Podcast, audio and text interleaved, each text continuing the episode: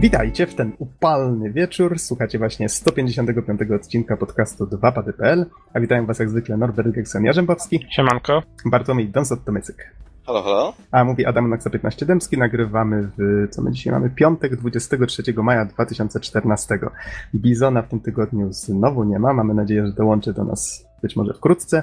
I tak jak zwykle zachęcamy, niezależnie od tego, czy słuchacie nas na stronie 2pady.pl, czy w radiu GRM, zachęcamy do tego, żeby zajrzeć jednak na naszą stronę, gdzie pod podcastem znajdziecie materiały multimedialne, czy to filmiki, linki do newsów itd. itp. No dobrze, panowie, to nie przejdziemy do newsów i no właśnie, co będzie głównym tematem podcastu? Tak żadnej recenzji niestety nie udało nam się tym razem przygotować, ale będziemy mieli dwa pierwsze wrażenia, czyli udało nam się o trochę nowszych grach przygotować. Będziemy mówili o Transistorze twórców Bastionu i będzie też troszeczkę mowa o e, Drakengardzie 3. Akurat udało mi się zagrać w takie gry ostatnio. I co? Myślę, że nim przejdziemy do newsów, to jeszcze bym zapytał was, panowie, tak standardowo, w co ostatnio graliście? Dalej Napoleon w moim przypadku. Już 60 godzin na trzepane. No ale Świat Napoleon podbity? jest. No, na razie ledwo co większość Europy. A nie wiem w sumie, czy można się dostać do Azji i do pozostałych krajów. Nie można. A, a jest też kampania Egiptu, dlatego się zastanawiam i widzę, że tam można jakoś przepływać. Znaczy to jest, y, kampania Egiptu to jest osobna, osobna mapa. Natomiast wydaje mi się, że nie ma połączenia z, z tą Europą starą. To, to wszystko zależy. W sumie nie zagłębiałem się w temat, ale tak mi się wydaje, że to jest po prostu osobny obszar, który zresztą został stworzony po to, żeby Napoleon mógł tam w, osobnym, w osobnej części kampanii prowadzić podboje. No okej, no Mhm. sobie zobaczę jeszcze na wszelki wypadek, bo widzę, że tam są jakieś przepływy. Choć mówię, na razie się skupiam na Europie. Wylądowałem właśnie w Anglii, ponieważ Anglicy łupią mi moje szlaki handlowe, jestem z nimi w stanie wojny. No i rujnują mi przez to troszkę gospodarkę. No, jak to w Napoleonie, dzieje się duże bitwy ciekawie i fajnie. Można sobie zagrać Polską, jak się trochę pokombinuje. Mimo, że domyślnie, że nie jest ona odblokowana, ale to już wspominaliśmy, więc Wiesz, ja myślę, że ten, chyba przy okazji twojej recenzji, bo podejrzewam, że taką planujesz, może nawet chyba dołączymy zapis gry, który pierwszy i polską, który po prostu można sobie przekopiować do gry i, i normalnie bez żadnych modyfikacji dodatkowych zacząć grać polską. Zobaczymy, zobaczymy. A może nawet jeszcze pod dzisiejszym odcinkiem? Hmm? To ja już się zajmuję tym, żeby się znalazło to pod dzisiejszym odcinkiem. Jeśli będziesz grał, jak będziemy nagrywać?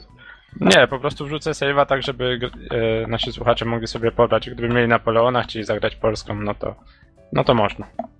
I tam Mhm. ewentualnie jakąś, jakąś krótką instrukcję. Natomiast w moim przypadku, e, w co ostatnio graliście? No, no szczerze powiedziawszy, to jest bardzo trudne pytanie i trochę filozoficzne, bo co to znaczy grać?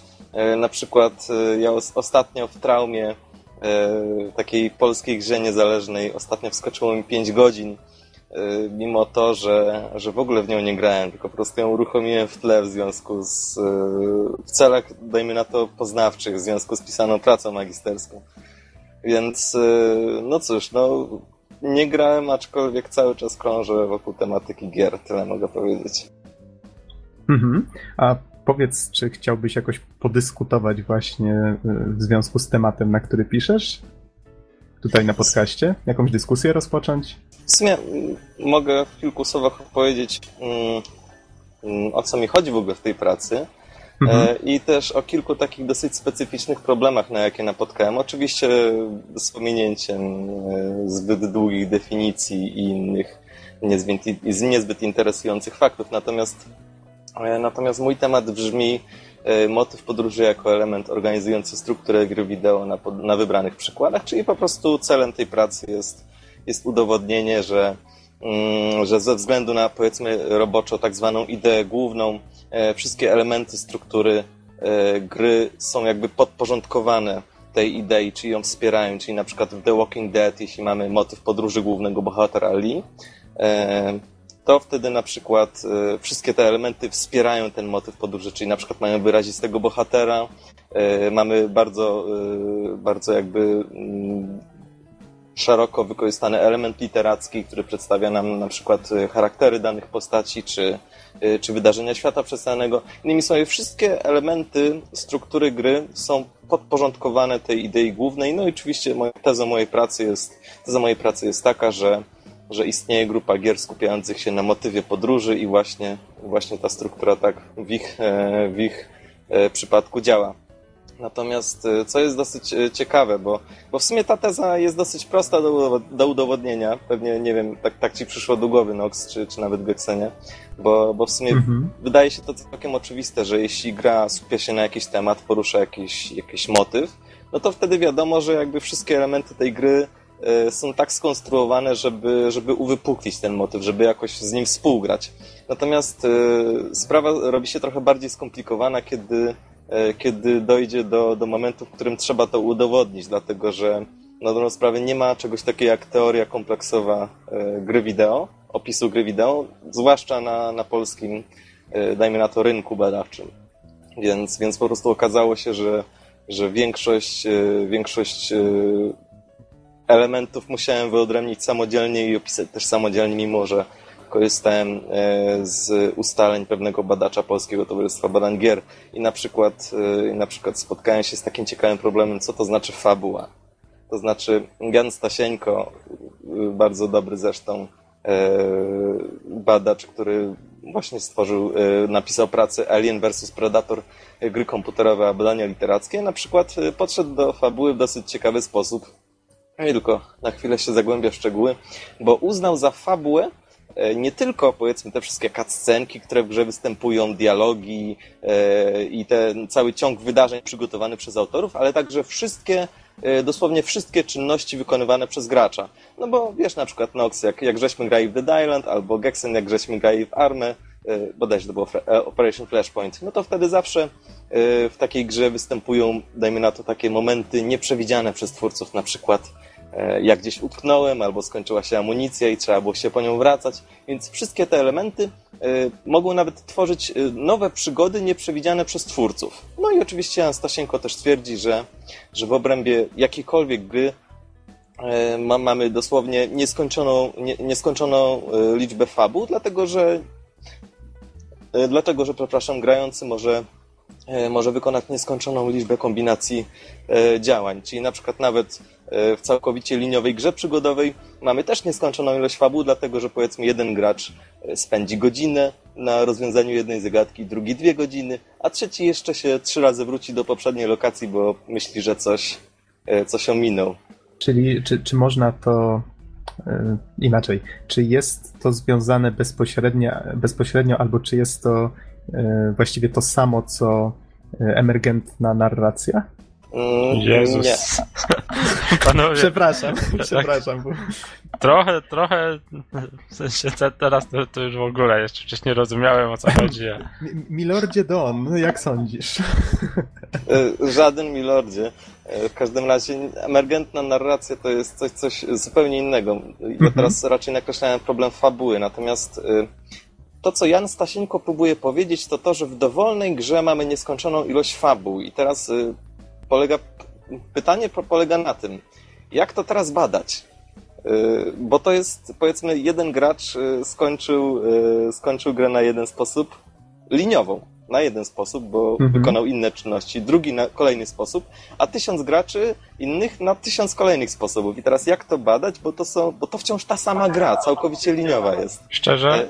Mhm. Tak, myślę, że w grach liniowych akurat to, czy ktoś się wróci po dodatkową paczkę amunicji, czy nie, nie ma dużego znaczenia, tak? Ale na przykład, jeżeli mamy tak jak Napoleona, grę z otwartym światem, można byłoby dosłownie pisać o tym książkę, poczęła wojnę z kim. Co, co gdzie, cię, na, na sekundkę cię urwało. Okej, okay, no to generalnie e, jeżeli chodzi o Napoleona na przykład, tak, w którego teraz gram, gdzie Polska mogły powiedzieć wojnę i tego a tego dnia stoczyła się jakaś bitwa, która miała kluczowe znaczenie dla wojny i tak dalej, i tak dalej. Myślę, że tam szczególnie taki, taka fabuła nieliniowa błyszczy. Mhm, mhm. Tylko y, tak właśnie dlaczego z tą emergentną tutaj wyskoczyłem, bo y, tak jak mówiłeś A, Don, że co, może co się... to jest emergentna? Nie dam mówić dalej, dopóki mi nie wyjaśnicie, no bo słuchacze też pewnie chcą wiedzieć.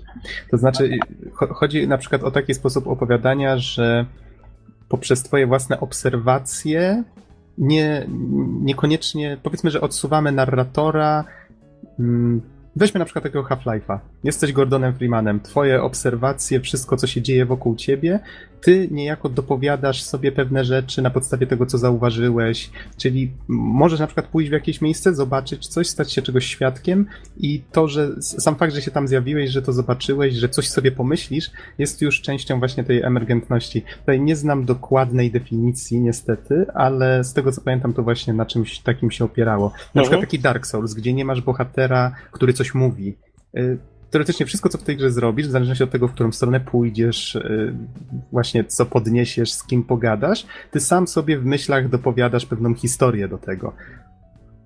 Mhm. Czy wiesz, akurat to, co, o, o czym powiedziałeś, to, to jest. Yy, oczywiście wiąże się z fabułą, ale to jest inna kategoria, bo narracja, zupełnie mhm. inna. E, i, i też powinno się in, w inny sposób do niej podchodzić. W ogóle mm, w moim przypadku narracja jest naj, jakby naj, naj, najobszerniejszą kategorią, bo na przykład to, o czym powiedziałeś, to jest element odwołujący się do znaków i symboli. Czyli powiedzmy, zobaczysz coś, co nie jest powiedziane wprost, jak na przykład w Dear Esther oko, które zostało, które jest złudzeniem wyjście ze skini i księżyca i w ten sposób ta, ten obraz e, jest, odwołuje się do jakichś znaczeń. I w ten sposób ty sobie coś dopowiadasz i interpretujesz. Natomiast jeśli wrócę jeszcze tylko na moment do tej fabuły, bo to jest dosyć ciekawe. E, bo Jan Stasieńko zaproponował w takim razie, skoro jest nieskończenie wiele fabuł w najbardziej liniowej grze przygodowej świata, e, to w takim razie jak ją badać? E, zaproponował użycie streszczenia, to znaczy streszczam sobie fabułę gry, eliminując wszystkie niepotrzebne czynności gracza i mam, mam po prostu fabułę. I od tego streszczenia zależy to, co jest w tej grze. E, I ja przynajmniej widzę tutaj kolejny problem, dlatego że jeśli jest dwóch badaczy, którzy w dwa różne sposoby streszczą tą samą grę, to dalej mamy dwa różne materiały badawcze. I to zupełnie, zupełnie jakoś wydaje mi się dosyć płynną, płynną sprawą. Natomiast co ja zaproponowałem, e, mogę tylko powiedzieć, nie wiem, czy to jest dobre rozwiązanie, czy nie, e, ale, ale na przykład ja zaproponowałem, żeby wyróżnić coś takiego jak fabuła i pseudofabuła do fabuły e, włączyć by można wszystkie te wydarzenia, które zostały odgórnie ustalone przez twórców, czy to się roz, rozwidlają, czy nie rozwidlają, e, czyli wszystkie cutscenki, dialogi, powiedzmy tam te wszystkie węzły fabularne, e, jakiekolwiek by one nie były, oraz czynności gracza, które w sposób bezpośredni popychają fabułę do przodu, czyli na przykład gracz musi stawić się w tym miejscu, żeby, żeby fabuła poszła do przodu, albo zabić daną osobę, czyli po prostu wszystkie te elementy przygotowane przez twórców, plus działania gracza, które je aktywują. E, natomiast e, jest jeszcze pseudofabuła, czyli pozostałe działania gracza, które nie mają w żaden sposób, nie mają żaden sposób wpływu na fabułę, czyli na przykład w Minecrafcie, mówię tutaj o tych wcześniejszych wersjach, bo ja powiedziawszy nie wiem do końca jak to jest z tym z questem na smoka.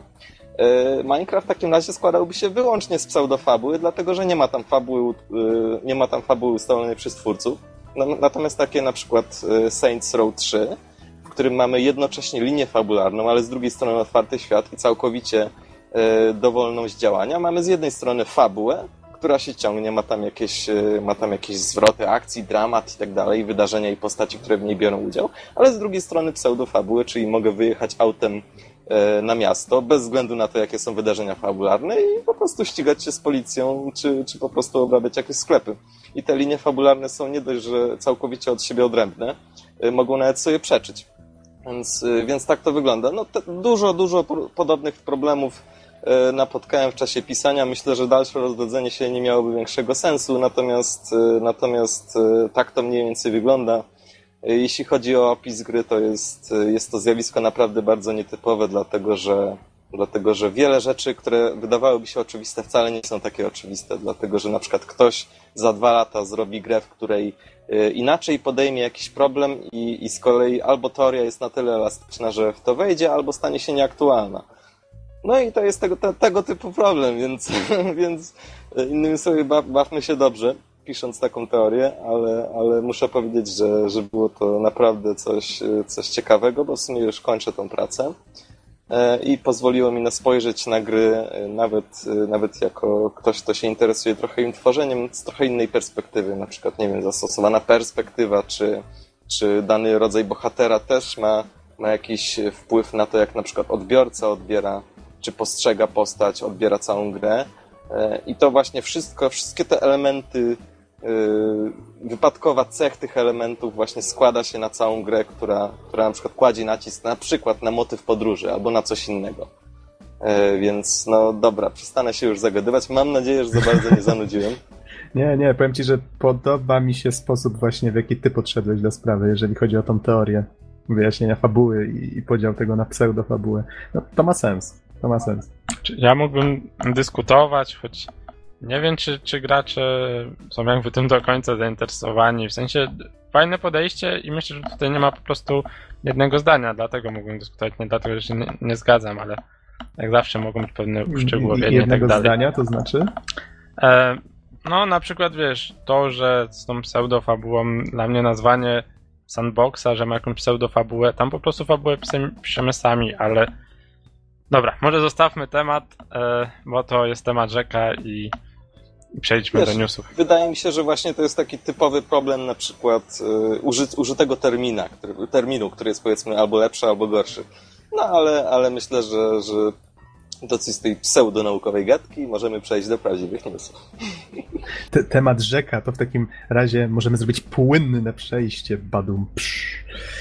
Y, zamieszczę pod podcastem jeden link, który pod poprzednim już zamieściłem, bo tak jak wspominałem, nie miałem go jak mm, jak rozmawialiśmy o tym, że nie będzie Kinecta przy Xboxie. Ja znalazłem ostatecznie ten artykuł na benchmark.pl i ja go już zamieściłem pod poprzednim podcastem, teraz też go zamieszczę, tak tylko właśnie uzupełniając to, o czym żeśmy mówili poprzednio.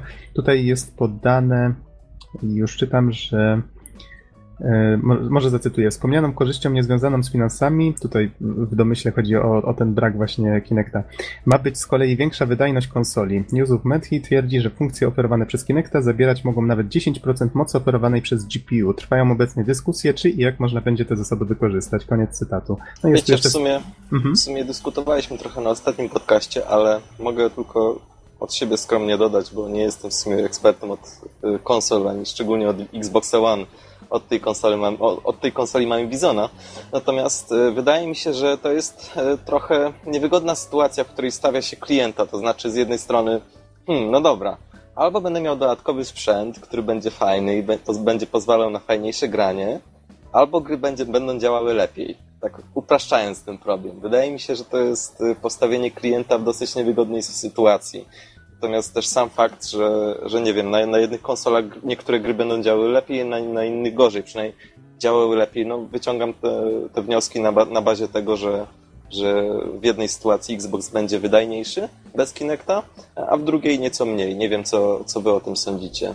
Mhm. Ja właściwie powtórzę to, co mówiłem poprzednio, czyli mnie się wydaje, że to jest gwóźdź do trumny dla Kinecta a przynajmniej do ciekawszych gier, które być może by powstały na niego, bo co prawda konsola zrówna się teraz z ceną z PS4, przynajmniej w tej wersji bez Kinecta, więc prawdopodobnie dużo więcej konsol się sprzeda dzięki temu, ale z kolei wcześniej twórcy mieli pewność, że ten Kinect razem z tą konsolą będzie i że każdy posiadacz Xbox One ma tego Kinecta i że oni mogą coś eksperymentować, mają, mając większą bazę e, klientów mimo wszystko dostępną, więc wydaje mi się, że teraz jakby ryzyko rośnie związane z inwestowaniem w tworzenie gier na Kinecta i to jeżeli była jakaś szansa, że coś się poprawi, to w tej chwili ta szansa znika. Tak bym raczej na to patrzył. Czy, nie wiem, czy jakby coś miałoby się poprawić, no bo Kinect jest dość specyficzny, e, ale no na pewno, jeżeli ktoś planował wydać jakąś wysoko budżetową grę, gdzie jakby mm, no, Kinect jest wymagany, tak, a nie każdy go by miał, a być może by się skusił, skoro już ten Kinect jest, no to w tym wypadku pewnie zrezygnuje. Mhm. No dobrze, ale to czy jeszcze coś macie do dodania, bo to w sumie jest temat stary, już żeśmy o nim troszeczkę mówili. Ja myślę, Chyba... że Bizon by miał, ale, ale Bizon siebie no. nie dodał na, na wstępie. Niestety. Dobrze, Niestety le- tak lecimy. wyszło.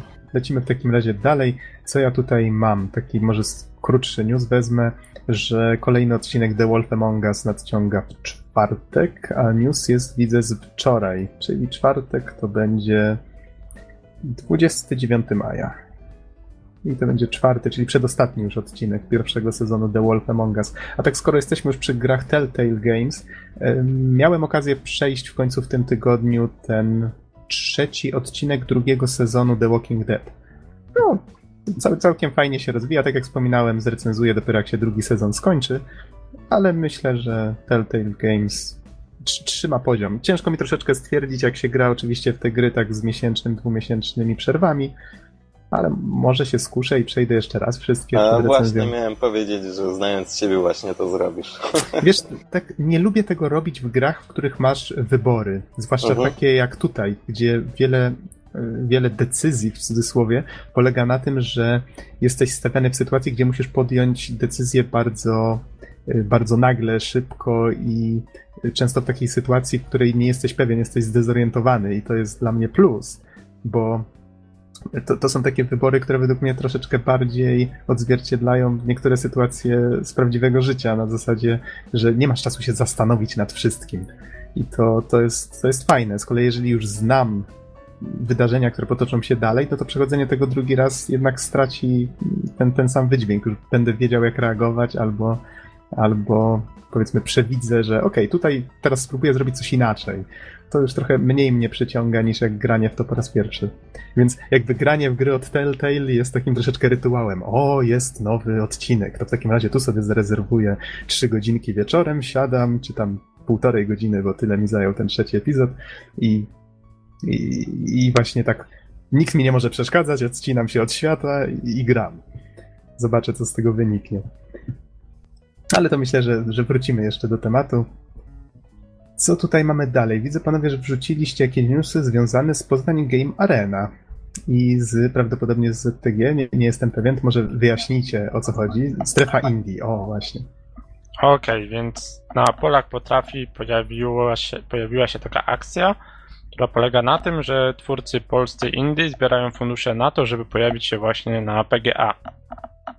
E, każde stoisko na PGA kosztuje niestety 1000 zł. No i właśnie z tym chcą się uporać ci niezależni twórcy, tak, którzy no niestety tworzą po garażach i dla takiej pojedynczej osoby wyłożyć 1000 zł, e, która jeszcze nie pracuje, tylko poświęca się tworzeniu gier, no nie jest lekko. E, żeby nie być jakby takim tylko pobieraczem tych pieniędzy. W zamian oczywiście możemy dostać różne nagrody. E, możemy dostać, e, w zależności od tego, co sobie wybierzemy, tak, za 40 zł wejściówkę na PGA.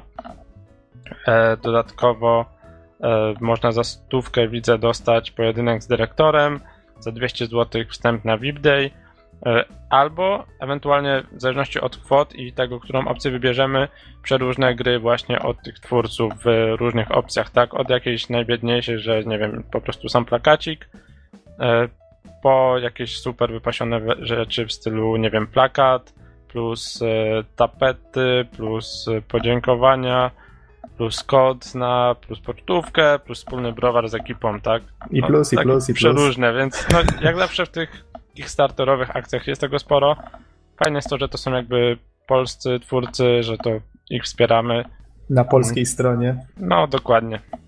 A jeszcze widzę, że tutaj e, SOS został zaangażowany w promowanie tego. E, jakiś nowy imaż tutaj widzę na zdjęciu, okularki. No właśnie, nie, sos, nie, nie wiem, sos, sos wyjątkowo stonowany, tak bym mówił. Szczególnie jeżeli obejrzymy filmik, no to taki spokojny, taki normalny. Wiesz, że to zabrzmiało bardzo nieprzyjemnie. ale, ale przyznacie, że sos ma taką, taką naturę takiego delikatnego ekscentryka, tak? No nawet nie delikatnego. No i gry, które tworzy też są takie specyficzne, więc... Tak się wykreował, to prawda. No, więc w tym kontekście, tak? To to nie miało zabrzmieć negatywnie. On jest bardzo mhm. pozytywnie zakręcony, moim zdaniem. No właśnie, wiesz, ja myślę, że to jest duża zaleta, dlatego że fajnie jest mieć taką, wiesz, wyrazistą twarz na rynku branży, wiesz, która po prostu no, SOS, y, nie przesadzając, wyrobił swoją własną markę i to widać. Widać, że po prostu wybił się nie tylko pod kątem takim, że jego gra Pixel jako pierwsza pojawiła się na, y, poprzez Steam Greenlight na Steamie, ale też po prostu swoim stylem bycia, y, swoim stylem prowadzenia na przykład prelekcji, czy właśnie gier. No, ja powiem naprawdę bez przesady, że, że już stanowi taką swoją markę. Mhm.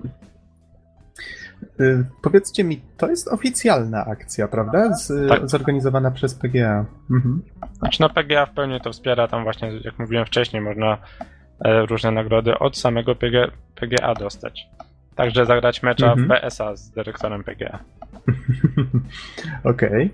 Okay. A pomysł całkiem fajny, muszę przyznać. To, to jest o tyle fajne, że organizatorzy targów mogą odzyskać pieniądze, prawda? Bo równie dobrze mogliby powiedzieć, no dobrze, wspieramy indyki, to macie tutaj miejsca za darmo, prawda? A tak to y, tak już się przyjęło troszeczkę, że organizowanie akcji tego typu na różnych Kickstartero-podobnych stronach jest też takim bardziej ruchem marketingowym, prawda? Nie, nie, dla wszystkich twórców jest konieczne zdobywanie tych pieniędzy. Oni po prostu chcą, żeby ludzie o tym mówili. To się tak nakręca wszystko.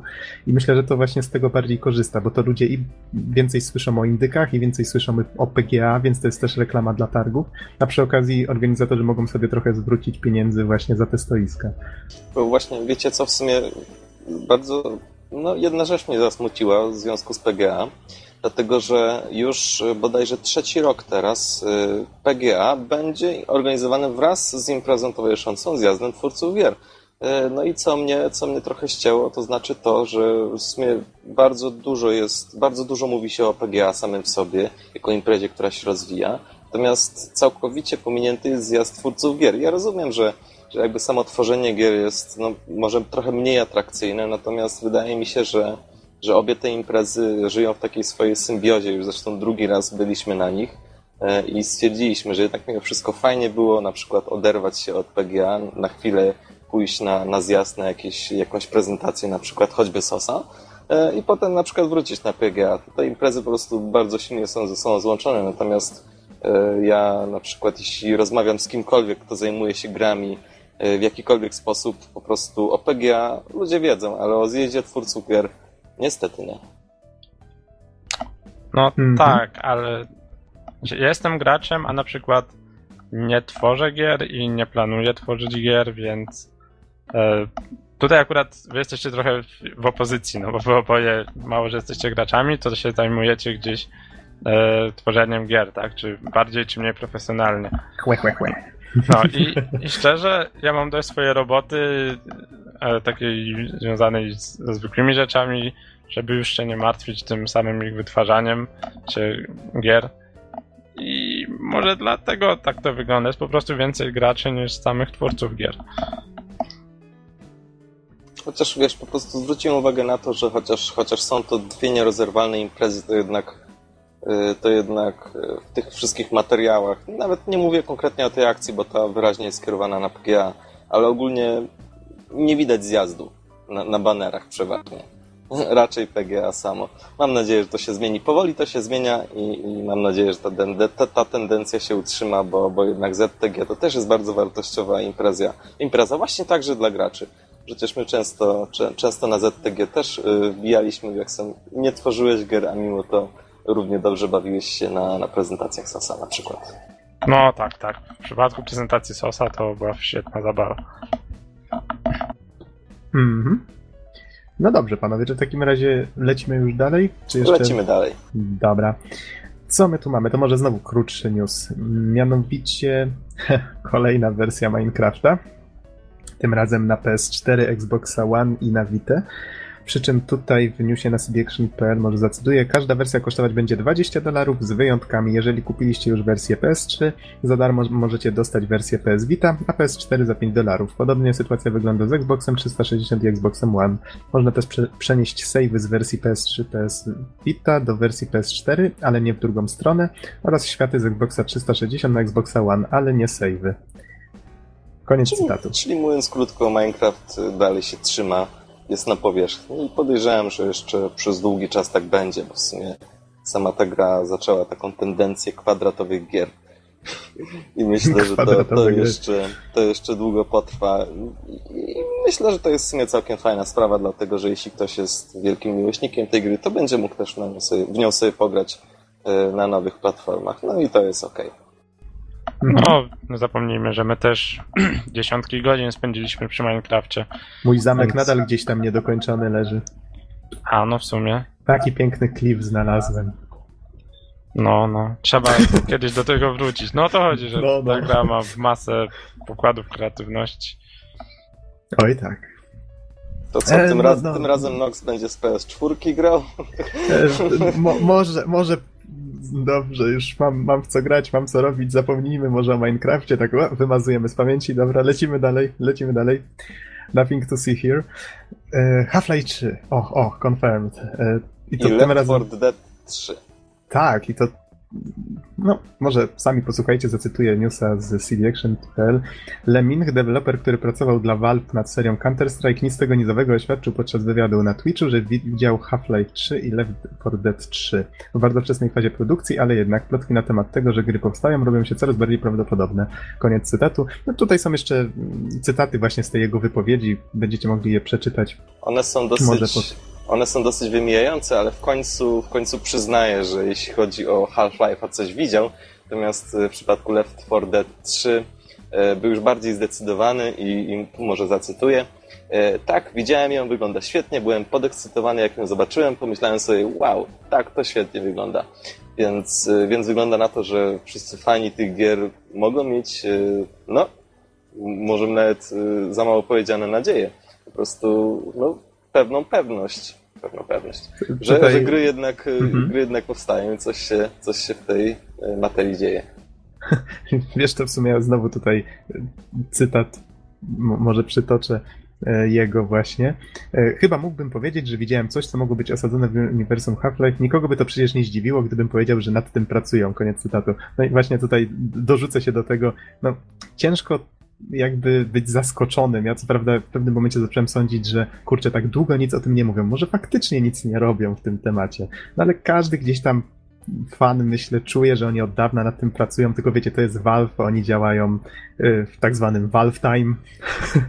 mają swój, y, swój sposób działania, nie śpieszy im się, mają kasy jak lodu, robią rzeczy powoli, tak żeby były zrobione dobrze. Nie wszyscy to wytrzymują. Słyszałem, że studio które chyba nawet zostało wykupione przez Valve, tutaj nie chcę skłamać. Oni pracowali bodajże z nimi, kurczę, zapomniałem nad czym oni pracowali, chyba nad jakimś dodatkiem, chyba właśnie do Left 4 Dead pierwszego albo drugiego. W każdym razie to studio było w zupełnie innym mieście i, i Valve próbowało ich właśnie też zachęcić do, do pracy właśnie w tym systemie, w którym oni pracują, w tym takim nietypowym, bez konkretnych terminów i tak dalej.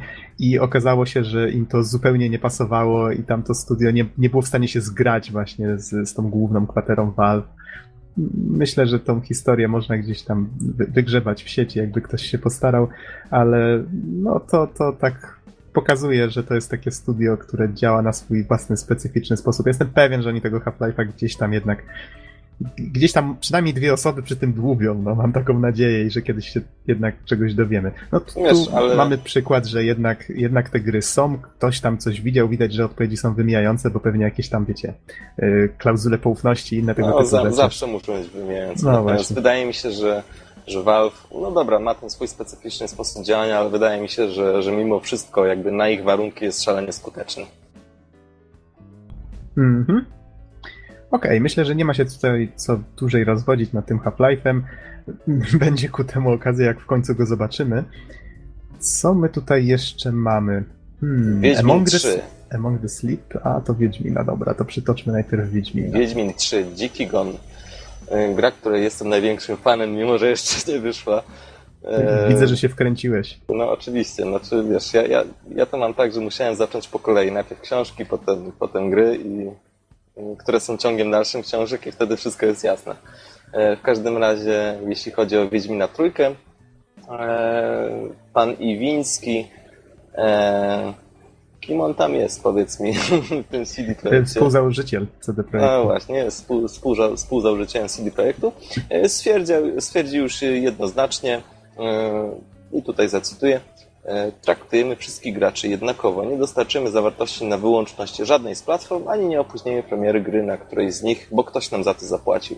Byłoby to sprzeczne z, wyznawanymi przez, przez nas wartościami. Nie zrobimy tego. Co natomiast e, przygotowaliśmy w kwestii współpracy w zakresie marketingu, zobaczycie na E3. No i to jest, e, można powiedzieć, już takie dosyć zdecydowane stwierdzenie, że na, na żadną z platform nie będzie ekskluzywnej zawartości i wszystkie ukażą się mniej więcej w tym samym czasie. E, wcześniej też już e, właśnie od twórców e, Wiedźmina były tego typu sygnały, ale to jest po prostu jednoznaczna wypowiedź, która, która no, przybija temat i w Zubiego kończy. Amen. Nie, mnie szczerze, to już pewnie wiecie, ale mnie bardzo drażni polityka DLC i jakichś, nie wiem, wyłącznych DLC. i Day One DLC i mimo, że jest Day One DLC, no to i tak za chwilę dostajemy jakieś super ekstra pierdute edition, za które dopłacie jedyne tyle a tyle. Wiesz, ja Tomb Raider No i- Underworld jeszcze do dzisiaj nie przebolałem, bo to w sumie było DLC, w które nawet nie miałem szansy zagrać, bodajże tylko na konsolę. No, każdym ja też razie... już straciłem nadzieję. W każdym razie cieszę się, że tak zrobili, że tak równo po wszystkim, a czy wszystkim porówno. E, no i Jak wszyscy będą szczęśliwi. No nie, w sensie bardziej o to chodzi, że wiesz, masz Tak, PlayStation, a w sumie nie wiem, na Xboxie ci się bardziej podoba dodatkowy miecz, który dostali, albo na odwrót, tak? No tak mówię tutaj przykładowo. No są takie różne przykłady. Ale ta gra cudownie wygląda. Chciałbym w nią już zagrać, naprawdę. Ja, ja, ja się nie śpieszę, dlatego że muszę jeszcze zdążyć kupić nowy komputer, żeby w ogóle uruchomić. więc, Ja już nie mam tego problemu. więc spokojnie mogą sobie jeszcze przedłużyć parę miesięcy i mi to naprawdę nie będzie szkodzić. A, Mhm. a propos, skoro mowa już o Wiedźminie, to mogę tylko tak króciutko przypomnieć, że Mój Boże, ale wielki owad usiadł mi na monitorze. Do mnie też zaczęły wylatywać komary. W każdym razie na E3, co jest oczywiście wiadomo, że będzie coś o Wiedźminie Trójce, będzie przedstawiona 45-minutowa prezentacja, e, w tym także pewne, pewne fragmenty gameplayu. I nie wiem jak wy, ale ja naprawdę czekam na to e, naprawdę nie, niecierpliwie. To bodajże wydarzy się 18 czerwca, jeśli się nie... nie przepraszam, 10 czerwca. Mhm. Okej, to ja też będę wypatrywał, bo prawdopodobnie tak jak co roku będę śledził to, co się dzieje na E3. Będziemy do tego wracać tak w przeciągu, no już dużo szybciej niż za miesiąc. Trzy tygodnie? No, troszeczkę więcej. Niecały miesiąc. No w każdym Więc- razie dwa pady.pl czekają na Wiedźmina trzeciego, naprawdę. Bardzo, się. bardzo mocno. A powiedz mi, Don, przypomnij mi, czym była gra Among the Sleep? Ja pamiętam, że już o niej mówiłeś, pamiętam, że kierowało się małym chłopcem, tak? Czy małym dzieckiem? Tak, w sumie Among the Sleep to jest taki mm, horror, który troszeczkę przypomina amnezję. Zresztą trochę dyskutowaliśmy na temat e, tego schematu wykorzystywanego w grach. Natomiast e, właśnie z pierwszej osoby mm, obserwujemy świat jako dwuletnie dziecko, które po prostu zostaje e, samo na noc. I co jest ciekawe, właśnie mm, o ile, o ile wcześniej, te, wcześniejsze tla, trailery, które mogliśmy zaobserwować, przypominały właśnie bardziej amnezję, o tyle ten najnowszy, który został zaprezentowany, a który pewnie znajdzie się pod podcastem w polecanych filmikach, e, jest wow. Mnie wcisnął w fotel, dlatego że e, mamy taki naprawdę niesamowity klimat. Na przykład e, właśnie siedzimy na takim foteliku i przed nami jest tort z dwoma świeczkami, czy na przykład e, leżymy w kołysce i właśnie mama bohatera śpiewa mu coś na dobranoc, a po czym właśnie nagle poruszamy się samodzielnie po, po tym takim gigantycznym mieszkaniu, bo przecież dwulatek zbyt wysoki to niestety nie jest. No i na przykład podchodzi do niego pluszowy miś i mówi, cześć, jestem Ted, co tam słychać u ciebie?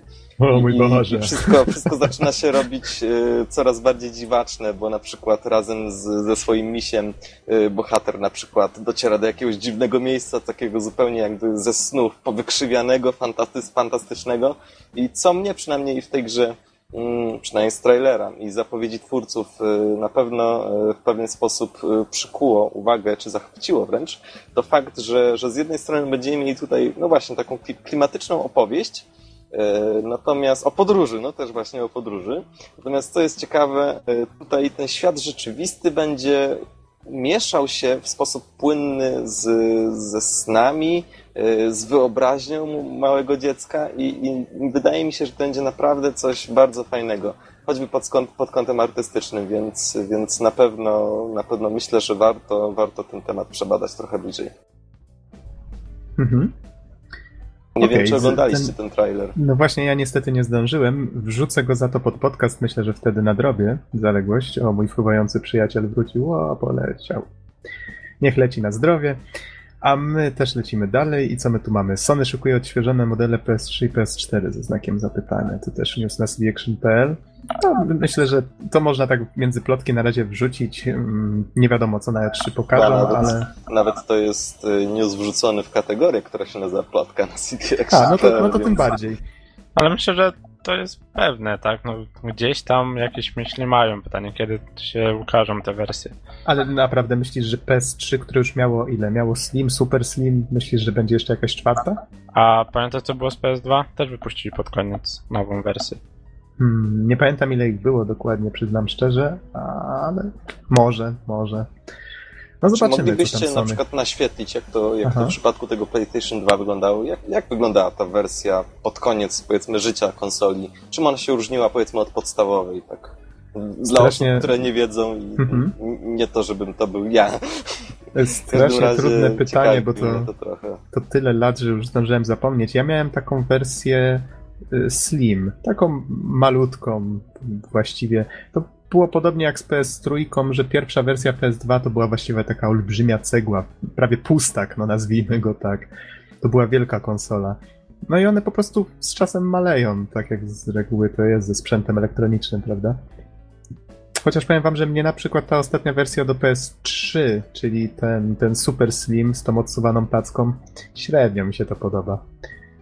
Moja slimka, która tutaj stoi obok, no, to, to, to jest jednak ładne cudeńko, no a tam to jakoś tak, nie wiem, nie przeciąga mnie to szczególnie. A no właśnie, PlayStation miało tą wersję Super Slim, nie? Taką, Ja niestety nie pamiętam. taką ogłoszoną PS2. najbrzydszą konsolą na świecie, coś takiego. A, ludzie lubią przesadzać, no ale coś może w tym jest. O, jest, jest. No, urocza to ona nie, niestety. No nie do końca. Okej. Ale tak jak mówię, nie pamiętam jak było z PS2. Mo może zgłębię temat, niedługo przypomnę sobie, to kiedyś może do tego wrócimy. E, Czas nas troszeczkę goni, ruszajmy dalej. Tutaj taki w sumie fajny news dla posiadaczy Wii U. Mianowicie, jeżeli kupi się Mario Kart 8, to tym razem w Polsce, a przypomnijmy, że Nintendo.pl już istnieje, ta strona, będzie można na niej wymienić kod do klubu Nintendo, który zazwyczaj w Polsce był właściwie bezużyteczny. Teraz będzie można go wymienić na darmową grę. I tutaj jest lista na cdaction.pl, widzę.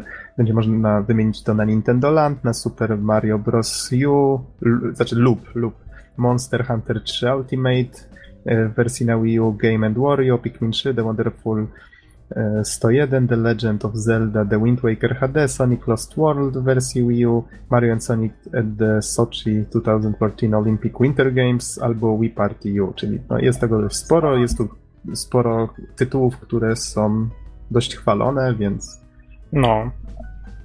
Ja się jaram. nie, w sensie no nie dziwię się. kupujemy jedną grę, dostajemy dwie, tak? I Mhm.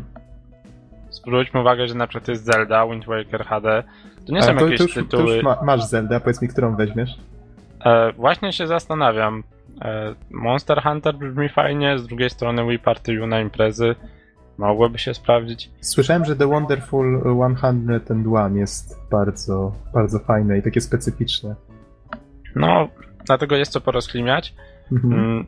No i tak jak mówię, to nie są gry gdzieś tam wyciągane spod, nie wiem, szafy, gdzieś tam z ostatnich półek magazynowych, tylko to są no takie flagowe tytuły Nintendo. Nie fajnie, że można takie, takie tytuły tutaj dostać. Może jeszcze tak dorzucę. Nie wiem, czy chodzicie, czy mijacie jakieś sklepy. Ja ostatnio byłem w Ultimie, no i tam na przykład pojawiły się katalogi Nintendo Wii U, gdzie można przejrzeć gry, tak, takie papierowe, drukowane. I przed e, Point Gamesem i przed Electronic Dreams, to są takie dwa sklepy e, z grami w Warszawie, też w mojej okolicy. E, stoją po prostu wielkie takie standy jakby z właśnie z Mario Kartem 8. Gdzieś tam Mhm. widziałem, że też na jakichś imprezach zaczyna się pokazywać Nintendo, więc aktywność jakiej nie było naprawdę od dawna, dawna. Mam nadzieję, Czyli- że tak pozostanie. Czyli nie zostajemy w tyle za Chinami. To jest chyba dobra wiadomość. Tak. Okej. A to mam tutaj też newsa dla melomanów. Take z- that, China. O raju, raju. Y, Mam tu też newsa dla melomanów z gamemusic.pl. Mianowicie tutaj redakcja zaprasza na koncert, który się będzie odbywał w Krakowie. Już patrzę, gdzie dokładnie. A, może zacytuję. Już 14 czerwca w kinie Kijów Centrum odbędzie się spektakularne widowisko. Zespół Multiplayer Ensemble w 15-osobowym składzie zagra dla Was najpopularniejsze tematy z gier komputerowych w autorskich aranżacjach. Wśród nich znajdą się kompozycje z Assassin's Creed, Wiedźmina, Heroes of Might and Magic i wielu innych. Dodatkową atrakcją będą wizualizacje, które wprowadzą publiczność w świat wirtualnej przestrzeni. Nie zabraknie specjalnych gości. Koniec cytatu i tutaj widzę na plakacie, że będzie to właśnie tak jak wspomniałem 14 czerwca, godzina 19, bilety w cenie ulgowy 49 zł i normalny 79.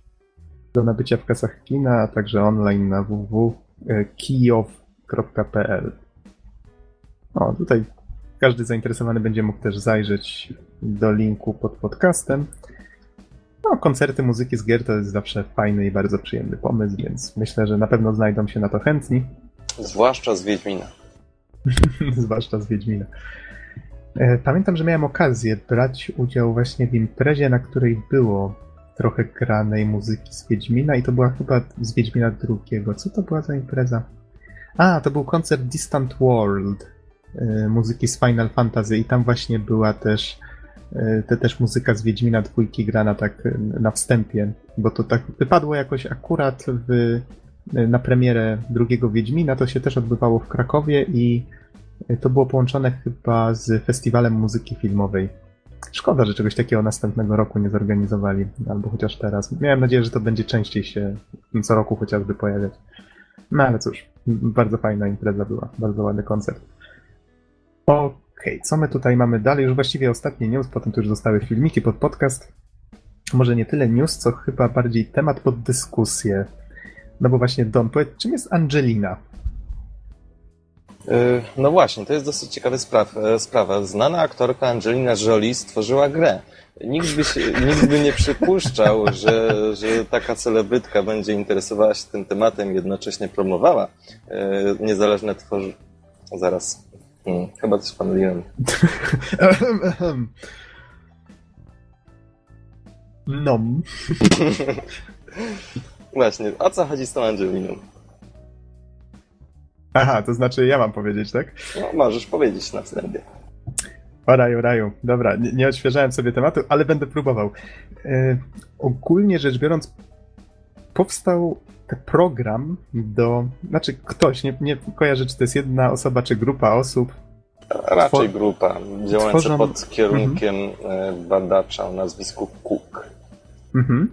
E, oni tworzą program, który łącząc się na przykład z internetem, szukając e, po słowach kluczowych, Czyli na przykład podajemy mu hasło, stwórz grę i tutaj wpisujemy opis, e, jaka to ma być gra. On dzieli to na słowa kluczowe, przeszukuje bazy danych, przeszukuje Wikipedię lub inne tego typu źródła.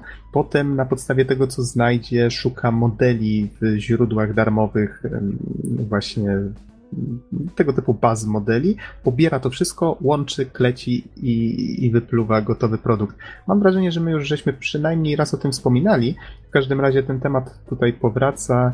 E, powrócił właśnie w, temat, w dziale o grach inaczej na cdaction.pl i, i właśnie tutaj e, można zobaczyć na screenie taką scenę, jak kobieta w sukni przygląda się jakby posągowi, który każdy twórca gier po prostu uzna za e, postać właściwie w T-pose tak zwany, czyli z wyprostowanymi ramionami, zwykły model w zwykłej postawie, jak, jak z reguły się modele tego typu tworzy.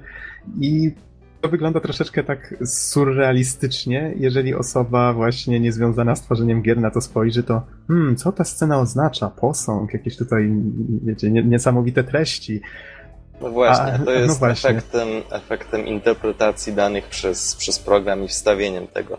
Tak doprecyzu, doprecyzowując, ten program działa na takiej zasadzie, że wprawdzie daleko mu jeszcze do, do działalności e, takiej no, rozwiniętej czy doszlifowanej, natomiast na przykład reaguje na takie rzeczy jak jak implementację pewne element, pewnych elementów rozgrywki, czyli na przykład jeśli, e, jeśli wstawiona postać nie byłaby w stanie ukończyć poziomu, no to wtedy coś takiego wyrzucamy. Jeśli postać pojawia się nad przepaścią nieskończoną, to też coś takiego wyrzucamy. I w ten sposób e, tworzy takie bardzo proste, e, no i siłą rzeczy surrealistyczne gry. E, no i ja szczerze powiedziawszy miałem okazję e, oglądać krótki gameplay e, z właśnie z jednej z takich gier, to jest o, o nazwie The Conservation of Emily. I to jest po prostu taka, e, taka zwyczajna platformówka dwuwymiarowa, w której po prostu e, no, postać skacze po, po szarych kwadratach i, mm, i musi tam zebrać klucz, żeby ukończyć poziom. To wszystko jest bardzo bardzo, no powiedziałbym nawet prymitywne, natomiast podczas rozgrywki pojawiają się pewne obrazki, a i, i, także dźwięki, które program właśnie zinterpretował jako, jako elementy, które powinny na przykład tworzyć jakiś nastrój e, i je wrzucił do gry. I na przykład, e, i na przykład właśnie muzyka, która, mm, która w czasie tej rozgrywki jest odtwarzana, właśnie składa się z niskich tonów, dlatego że tam bodajże w wymaganiach było, że klimat powinien być dosyć ponury, więc, więc takie tony zostały wybrane. Innymi słowy, właśnie ta, ta sztuczna inteligencja w jakiś tam sposób dobiera te, te wszystkie składniki, żeby to jakoś współgrało. Natomiast, e, natomiast efekty są, no właśnie, dosyć surrealistyczne i powiedziałbym, e, no, miernie wyglądające. Natomiast co jest ciekawe, gra, jedna z gier stworzona przez właśnie Angelinę wzięła udział w, mm, w jednym z konkursie, bodajże Ludum Dare. Y, i gra To That Sect y, zajęło 500 y, miejsce na 780 wejść, a w kategorii nastroju, tutaj właśnie cytuję, doskoczyło nawet do 180 lokaty. No i właśnie, i to jest dosyć ciekawa sprawa, dlatego że, mm, dlatego, że nawet ten twórca tego oprogramowania wrzucił dwie gry na, no właśnie na konkurs Ludum Dare. Jeden z nich podpisał faktycznie jako on, E, i, i, i że jest to coś stworzone przez program, natomiast inna została stworzona, mm, została wrzucona jako anonim, czyli po prostu, żeby sprawdzić, e, sprawdzić e, wrażenia graczy, płynące właśnie z zabawy w grze stworzonej, no, bądź co bądź przez sztuczną inteligencję. Oczywiście wszystkie te produkty wy wyglądają na dosyć, dosyć niedopracowane, wręcz prymitywne, aczkolwiek biorąc pod uwagę fakt, że ten program w jakiś tam sposób E, próbuje się uczyć i zdobywać, selekcjonować i e, kategoryzować dane, e, robi to pewne wrażenie, przynajmniej na mnie. Także na przykład bodajże był tam podany, podana taka sytuacja, że, że program też na bazie danych, które, które zbiera z internetu, on bodajże śledzi The Guardiana i, i Twittera, też wyrabia sobie, w cudzysłowie oczywiście, opinie na temat danych osób. I tutaj cytat E, z cdaction.pl. Program lubi za to Baracka Obamę, właśnie jemu poświęcony był pierwszy automatyczny komentarz. E, I tutaj właśnie cytat w cytacie, e, wypowiedź jakby Angeliny. Szukałem am fotografii Baracka Obamy, poszukiwałem, poszukiwałem radosnych zdjęć tej osoby, ponieważ je lubię. No i właśnie, to jest dosyć ciekawa sprawa oczywiście. Wydaje mi się, że, że jakby te wszystkie samouczące programy E, są, są na razie bardziej science fiction i może trochę rozdmuchane, natomiast sam fakt podejmowania takich prób i sam fakt pewnych, no można powiedzieć, bez mała, małych sukcesów jest dosyć intrygujący. Nie wiem, co, co ty na ten temat sądzisz, Noxu, chociaż z tego, co mówiliście na podcaście, to trochę, trochę sceptycznie się do tego odnosisz. Mhm. Powiem ci, że hmm, ja bym to na dwóch płaszczyznach skomentował. Pierwsza to jest, jak wygląda sama gra. Znaczy, ja widziałem ostatni raz tą Angelinę, nie wiem, kilka miesięcy temu, jak to jakby wypłynęło dopiero. W tej chwili nie wiem, jak to wygląda. Y, czyli jeden to jest właśnie to, jaką to grę właściwie tworzy. I to był taki prosty labirynt, gdzie trzeba było zdobywać jedną rzecz i on tu po prostu dobrał jakiś model, omijać inną rzecz i tu inny model i tak na dobrą sprawę te rzeczy musiały być tak rozmieszczone, żeby w tym labiryncie, żeby dało się do nich dotrzeć i ci przeciwnicy tak rozmieszczeni prawdopodobnie, żeby dało się ich jakoś ominąć, choć tutaj tego wymogu prawdopodobnie e, nie musiał istnieć koniecznie, prawda? E, pomijając ten fakt. Pod tym względem to jest strasznie prymitywne, bo powiedzmy sobie szczerze, istnieją gry już na rynku, które potrafią generować proceduralnie, bo tak to się nazywa fachowo. E, potrafią generować proceduralnie dużo bardziej skomplikowane rzeczy. Weźmy chociażby tego Minecrafta, którego wszyscy znają. On jest nauczony, jak ma generować te plansze, po których chodzimy, ale mimo wszystko on to dobiera w pewien sposób losowo. Wie, jak to robić i, i tak dalej. Jest nauczony, jak to powinien łączyć. No ale to wygląda jakoś. Tutaj tak naprawdę wygląda to strasznie prymitywnie i pod tym względem dla mnie to jest taki, wiesz, losowy bełkot. Na zasadzie, ok, wezmę ten model, wezmę ten model, ten, ten musisz zdobywać, ten musisz omijać. To, to nie robi na mnie kompletnie wrażenia, naprawdę. Z kolei zupełnie jakby inną sprawą jest to, o czym mówiłeś, czyli to, że ten program się też w jakiś tam sposób e, uczy, szuka tych informacji. Ta strefa jest dość ciekawa. Nie znam na jej temat szczegółów, ale tu jakby tkwi potencjał. Wydaje mi się, że ten sposób wyszukiwania informacji, selekcjonowania mhm. ich, to, to, to budzi jakieś takie e, ciekawe możliwości. Nie wiem, co z tego wyniknie, ale, a, ale tu bym się doszukiwał jakichś, jakichś fajnych mhm. rzeczy, bo, bo ta strefa proceduralna, tak jak mówiłem, już dużo fajniejsze rzeczy i gry powstawały i tu jakby twórcy no, szału nie zrobili. tak, chociaż wiesz, weź pod uwagę fakt, że, że tutaj mm, jakby program nie generuje tylko powiedzmy jakiegoś tam wyuczonego algorytmu, na podstawie wyuczonego algorytmu obszaru czy, czy jakiegoś innego elementu, tylko po prostu całą grę od zera.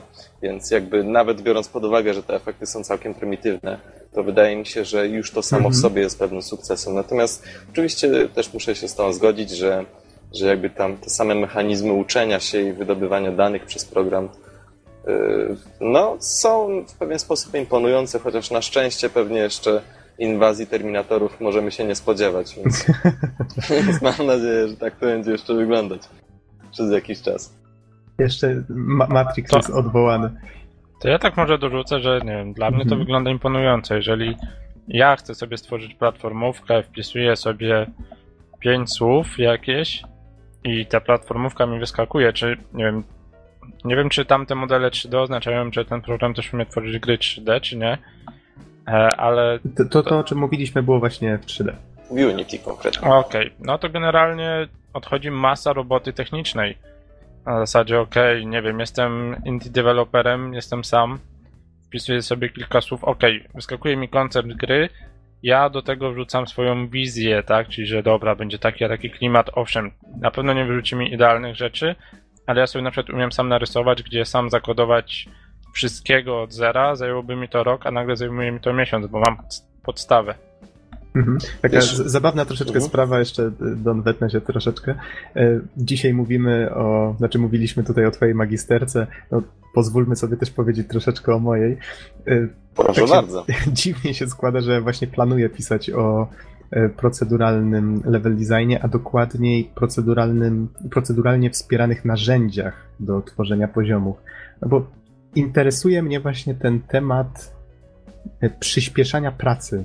I powiedzmy sobie szczerze, jest problem z tworzeniem poziomów e, w miarę szybko. Czyli powiedzmy, mamy jakieś klocki, mamy jakieś moduły, z których tworzymy te poziomy, ale to nadal wymaga masę pracy, a wiele narzędzi odpowiednio skonstruowanych mogłoby to przyspieszyć. No już teraz w silnikach, nie wiem, czy w Unrealu, czy, czy w innych e, są takie narzędzia, na przykład służące do rozsiewania kwiatów lub innych e, trawy lub innej roślinności e, na zasadzie braszy, takich pędzli, czyli że one losowo obracają te modele, różne wielkość tych kępek na przykład i tak dalej. No wiadomo, że jakbyśmy mieli ździebełko po ździebełku układać, no to by nam to zajęło długie miesiące, prawda? Więc to jest chociażby taki, wejdzie, taki przykład. nowe mapy, musiałem to robić dokładnie w ten sposób. Wiem, co to za ból. Mhm. Dlatego mnie właśnie interesuje poniekąd ten temat e, uczenia programu, w jaki sposób e, da się. Znaczy, podam taki przykład.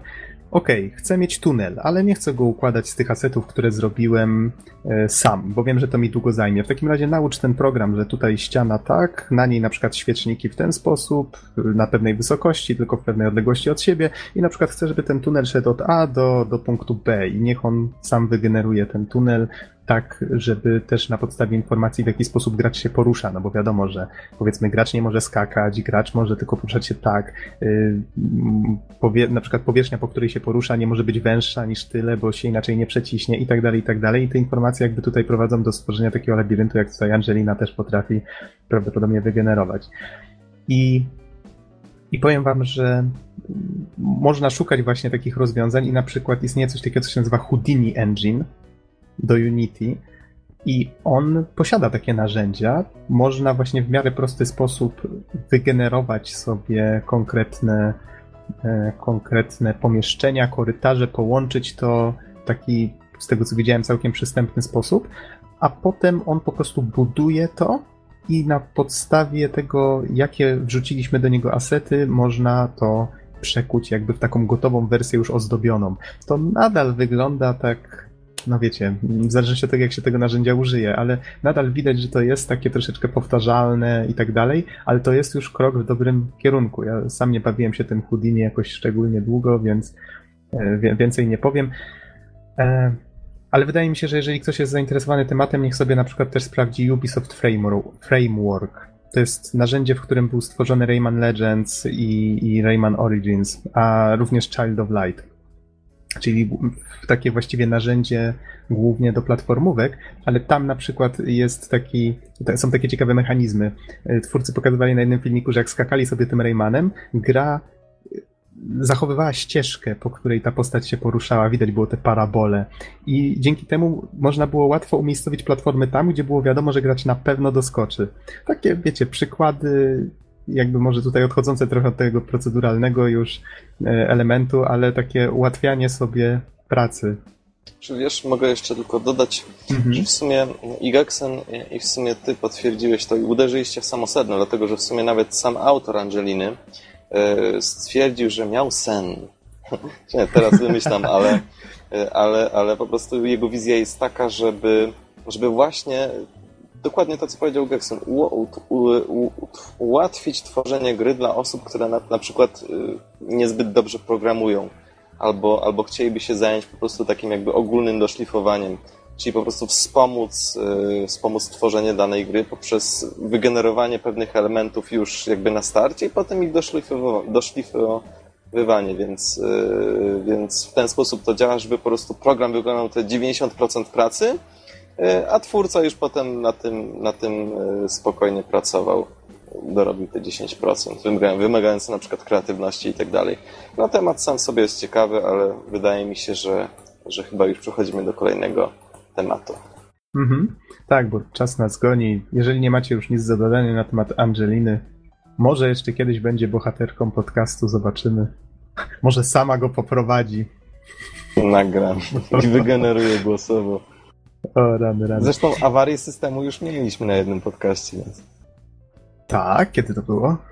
Ja bodajże to był jeden taki fragment, a, a w którym po prostu głos Bizona był y, zrobociały w pewnym momencie przez, przez awarię techniczną. Brzmiało to jakby właśnie Angelina chyba nam się wkradła na podcast. No dobra. Co tam dalej mamy? Jakieś y, pierwsze trzy, wrażenia trzy z dwóch gier. Tak, tylko trzy filmiki trafią jeszcze mhm. pod podcast. Jest to e, oficjalny zwiastun e, Batman Arkham Knight czyli tego najnowszego, który dopiero powstaje, z 21 maja, czyli z, z przedwczoraj, ze środy. E, całkiem klimatyczny, fajny. Do tego jeszcze zwiastun na premierę Transistor, o którym za chwilę zdziepko powiem, czyli nowej gry twórców Bastionu i zwiastun gry Spin Tires. To jest coś, co żeśmy widzieli na, na PGA ostatnim. E, taka niezależna prawdopodobnie produkcja, w której kierujemy różnymi ciężarówkami czy wozami terenowymi i mamy taką, znaczy wiem, że to nie brzmi jakoś super, ale to co robi wrażenie to fizyka i sposób w jaki ta gra odzwierciedla poruszanie się na różnych powiedzmy takich nietrwałych powierzchniach. Błoto... No bo wyobraźcie sobie, że kierujecie sowiecką ciężarówką z lat 80 i macie przed sobą y, no, drogę, która składa się właśnie z metra na głębokość błota. Musicie przez to przebrnąć, powiedzmy, żeby przejechać. To jest taka, taka symulacja, powiedziałbym, połączona ze zręcznościówką. W zasadzie te wszystkie misje właśnie polegają na dostarczeniu jakiegoś produktu na miejsce. Sam projekt wydaje mi się dosyć oryginalny i kurczę, ja szczerze powiedziawszy, szczerze powiedziawszy bym zagrał. Nawet nie tylko dlatego, że lubię symulatory, ale całość wygląda po pierwsze ciekawie, a po drugie jest czymś zupełnie nowym. W końcu takiej fizyki chyba, chyba jeszcze w grach na taką skalę przynajmniej użycia nie, chyba nie widzieliśmy. Powiem ci, że ostatnio na Gogu pojawiła się gra Screamer 4x4. Taka stara gierka, tak zaraz może rzucę okiem, kiedy ona wyszła, 2000, no właśnie. Tak chyba kiedyś w pełnej wersji z CD Action ją dostałem, albo przy jakiejś innej okazji. Taka gierka, w której zwykłymi jeepami, terenówkami jeździło się właśnie po, e, po, po pagórkach, innych takich między krzakami gdzieś i to tam cała frajda polegała właśnie na tym, że musiałeś odpowiednio regulując gaz, hamulec, tak powolutku, powolutku, żeby się nie wpakować tym autem tak, żeby już nie wyjechać z tego, e, z tej dziczy. I to było fajne. Oczywiście, wiecie, gra jest stara, graficznie nierozwinięta, ale tak mi się jakoś przypomniała przy okazji, jak na to patrzyłem. Tak sobie myślę, no to też jest fajny pomysł na gameplay. Nie, że tam Mhm. się ścigasz, jedziesz jak wariat, tylko że starasz się po prostu nie ugrzęznąć. No, te, też bym spróbował, też bym spróbował. Wydaje mi się, że to może być fajny powrót właśnie do, do takich pomysłów. No dobrze, panowie, wydaje mi się, że możemy już przejść do tematów głównych, czyli do pierwszych wrażeń z gry Transistor i Drakengard. Może zacznijmy od tej pierwszej, czyli takiej kolejności, w jakiej w nie grałem. Y, Pierwsza, czyli właśnie Transistor, ona wyszła 20 maja, to był wtorek. I powiem wam, że skusiłem się dosłownie na dzień przed, y, przed premierą, żeby, żeby jednak ją kupić. Tak stwierdziłem, że a, co mi tam, tam ch- chyba 20 dolarów kosztowała, więc jak, jakieś takie 60, szy- 61, 2 złote. Stwierdziłem, że wesprę twórców, bo Bastion bardzo mi się podobał. Z kolei Transistor bardzo mi się podobał pod kątem klimatu, tego jak na zwiastunach pokazywali grę graficznie.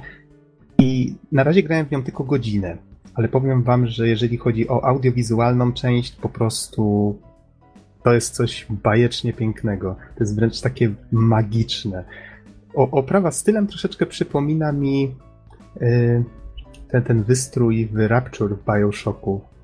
Nie pamiętam jak to się nazywało Art Deco, czy, czy nie, nie chcę tutaj skłamać, czy jakieś gafy palnąć, ale y, w każdym razie troszeczkę ro, można rozpoznać podobne elementy stylu, tylko że to wszystko zostało tak bardziej y, wyjaskrawione, te takie jaskrawe barwy, to wszystko tak bije po oczach, tak trochę jak neony, bo poruszamy się tutaj bohaterką, która nazywa się Red. Jej towarzyszy właśnie ten tytułowy tranzystor, czyli I na drugie ma CD Projekt. CD Projekt ma teraz swojego tego dziobaka, znaczy swojego kuraka, znaczy tą, no tą tego. No, Postrzelonego w dodatku. No tak, tak. No. W każdym razie y, mamy tutaj właśnie ten miecz, który się nazywa Tranzystor i bohaterka, to jest właściwie oręż bohaterki, a jednocześnie jest narratorem. Brzmi Y. to znajomo, nie sądzisz, Gekson? Tak, Tak. E, Elysian Odyssey, tak samo, gadający miecz. O, Same faktycznie. story, bro. O, faktycznie. Bo ja myślałem, że wam chodzi o to, że ten sam aktor, co w Bastionie, y, znaczy a, a, aktor, no ta sama osoba podkłada głos właśnie pod...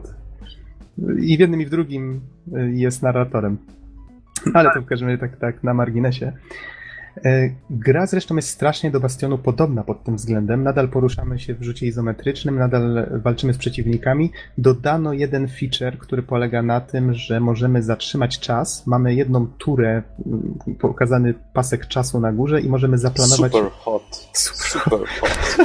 możemy po, poruszać się postacią i na przykład zaplanować, że tu staniemy, w tym momencie zaatakujemy na przykład kilku przeciwników, tak, ta fala uderzeniowa uderzy tego i tego, możemy cofnąć, znowu rozegrać, czyli y, grę, w grę możemy grać w taki normalny, zręcznościowy sposób, tylko że w niektórych momentach jest to nawet niewskazane, bo w tym trybie planowania poruszamy się troszeczkę szybciej, czyli możemy zaplanować całą akcję, potem ją wykonać, bohaterka ją bardzo szybko wykonuje, przeciwnicy wtedy się poruszają bardzo ślamazarnie i wtedy jakby po wykonaniu tego planu możemy sobie na, na jego koniec, jeżeli czasu nam starczy w tej turze, odsunąć się od nich, czyli właściwie wykonać jakąś super szybką akcję, odsunąć się na bezpieczną odległość i i, I tak powtarzać co jakiś czas. Musimy odczekać chwilę, nim możemy wykorzystać tę umiejętność zatrzymania czasu ponownie.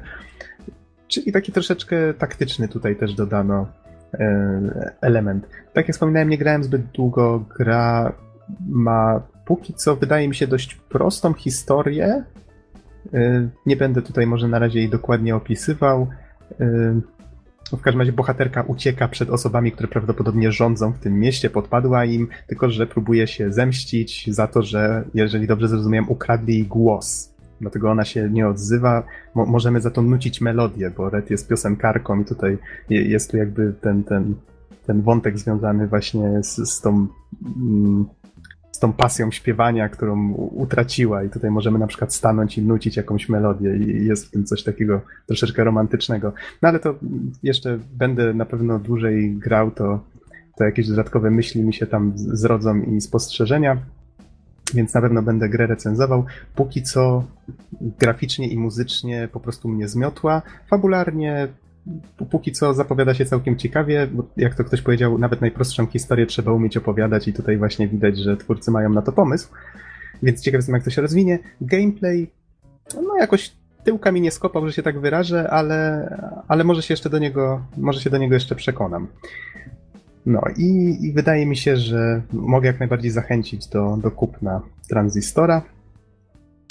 A, i, i grę można zagrać na PC i na PS4. Jeszcze widziałem, że twórcy zachęcają do kupna soundtracku. No i właśnie. Czas na kolejną gierkę, w którą miałem okazję zagrać. Coś strasznie dużo premier pod koniec maja. Powiem wam, niedługo wychodzi Watch Dogs. Tutaj też prawdopodobnie kupię, żeby zobaczyć możliwości swojego sprzętu i nie wiem, kiedy ja w to wszystko naprawdę będę grał, ale, ale już pomińmy te kwestie. Drakengard 3. O tej grze już troszeczkę wspominałem swojego czasu.